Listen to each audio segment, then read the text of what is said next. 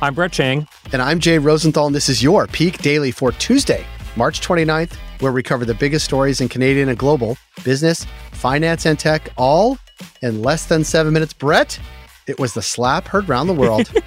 Did you see it live, Jay? I didn't see it live, but I saw it next to live. Yeah. And you had to go to the Australian and Japanese feeds to get what Will Smith yelled at Chris Rock. It was really something. Well, so it was crazy. And in case you missed it, and I, am not sure how you could have missed this, it's everywhere now. But Chris Rock made a joke about Jada Pinkett Smith, Will Smith's wife. She has alopecia, where she loses her hair. And uh, he made a joke about it, saying that she'll be starring in the next G.I. Jane movie. And then Will Smith calmly, just like he first laughs, and he calmly walks up on the stage and slaps Chris Rock in the face. It was wild. Then he goes back to his seat and starts screaming at Chris Rock, leave my wife's name out of your mouth. And it was crazy. It was wild, so wild that I many people thought it was staged, or people online thought it was staged. I've come to the conclusion that it was not staged. This was real, and it is wild.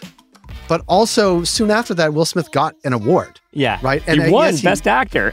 Yeah, it's there's no repercussions, which seem weird. The whole thing is just so odd. That's why it sort of captured everybody's imagination. There were great films acknowledged too, but this is really stolen the show.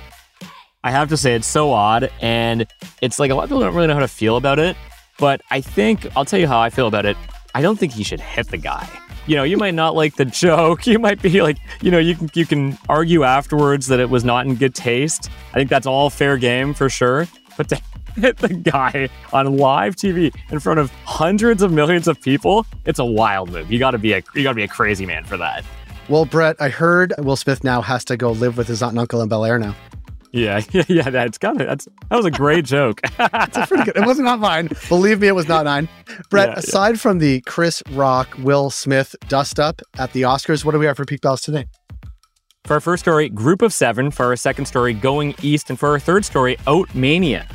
Oat Maniac. Can't wait for that. For our first story, the Group of Seven, but not the Canadian painters, but the countries, including France, Germany, Italy, Japan, the US, the UK, and Canada, have rejected Moscow's demands to pay for Russian gas exports with rubles. This is in a story on Reuters. Brett, what does it mean for the world that nobody wants to pay in rubles?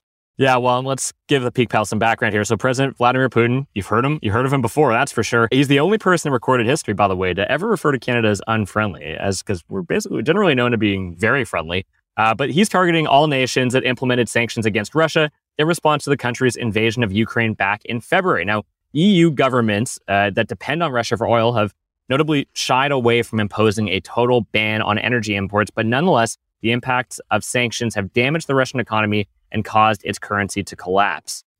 Economists say the move by Russia to target not so friendly countries was designed to support the ruble. Some express doubts that it would actually work, while most can agree that energy exports, regardless of the currency they're paid in, continue to help Russia. Now, officials from the G7 countries are converting the energy contracts from euros to rubles as a breach, but Putin's press secretary Dmitry Peskov drew a hard line by saying, quote, "We clearly aren't going to supply gas for free." End quote. This is in a recent conference call, so this could all escalate. Yeah, well, it definitely sounds like it could. And that's why this matters. The EU, especially energy dependent Germany, is watching Putin closely as the odds for a total stop of energy exports climb higher. Both the US and Canada have agreed to send more oil to the EU this year, but it's hardly enough to offset Russia's supply. Germany's energy minister said the country is prepared for all scenarios. So we'll see what happens.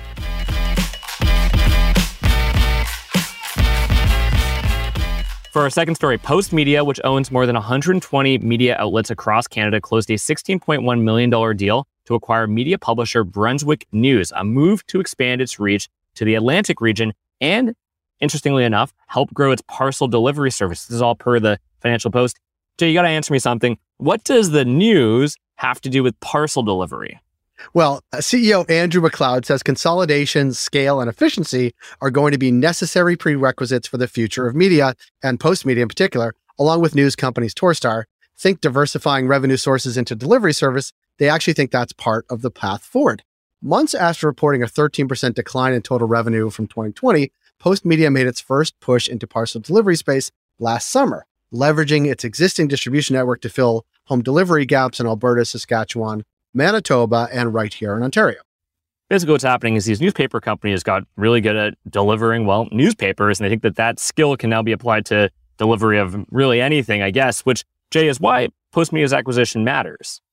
It does matter, and fewer and fewer people are actually getting the newspaper delivered to their homes. So they got to think quick. In addition to adding 400 employees and a full roster of New Brunswick weekly and daily newspapers, extending Postmedia's coverage, including delivery, to Atlantic Canada could open up a new line of business and an opportunity to grow revenues. But it does also further consolidate media, which some experts believe will lead to worse coverage, especially in Atlantic Canada. And for our final story, oat milk maker Oat Canada struck a $4.1 million deal with French food processor Roquette to develop new ingredients as part of a Canadian government project that aims to grow the country's plant based protein industry to $25 billion by 2035. Brett, I know how big oat milk is, and I know that you are a big oat milk fan, but just how big is the business of oat milk?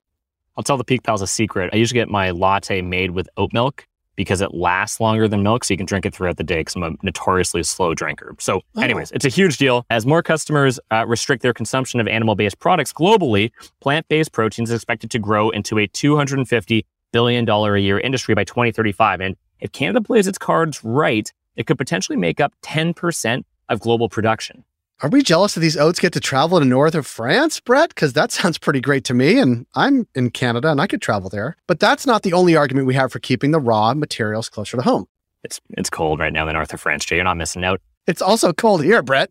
I, fair enough. For one, Canada is the second largest producer of oats, but doesn't have adequate processing facilities to turn them into consumer favorites like oatmeal and oat milk, meaning oats get shipped out to the US and Europe to often just get refined couldn't we actually just build some of those refining facilities here? It's time to build. Yeah. It's time to build. And if Roquette can help Oat Canada do for oats what it did for Canadian yellow peas, which is open up a $600 million facility to process those peas for plant based protein manufacturers, Canada's hopes for plant based dominance will be well on their way. Let's get 10% of that market, which brings us to why oats matter, Brett. Yeah, that's what we got to do. We got to do for oats what we did for yellow peas. That's the vision of this country. Canada has the potential to be a major player in an emerging plant based protein market, which would add jobs. And it just has to ensure that it can process enough of the cash crops it has here at home. Brett, I think this is going to be a trend that we talk about a lot. What do you think of that? Yeah, I think so too. The pea protein is huge. And like those Beyond Meat burgers, it's just pea protein. That's all it is. So I think it'll be a huge deal. Peak Pals, thanks for making us the most listened to and only daily Canadian business news podcast in the country. If you've got a second, why not follow this podcast on your app of choice and leave us a review? And if you want more Peak, make sure to subscribe to our daily newsletter at readthepeak.com. As always, thanks to Dale Richardson and 306 Media Productions for putting together this episode. Thank you, Dale, and thank you, Brett. And Brett, the Will Smith, Chris Rock controversy really overshadowed another controversy, which is less impactful, I guess. And that is the song We Don't Talk About Bruno was not well received by people whose kids waited up to see it till about quarter of 10 like it was it was not a good rendition as the kids saw it as i saw it it was great but as the kids saw it it was really far from the original i have no idea what you're talking about I know, and that's why. That's why, and I, and I also don't drink oat milk. So the gaps in our lifestyles are clearly far apart. Brett, have a good day. You too, Jay.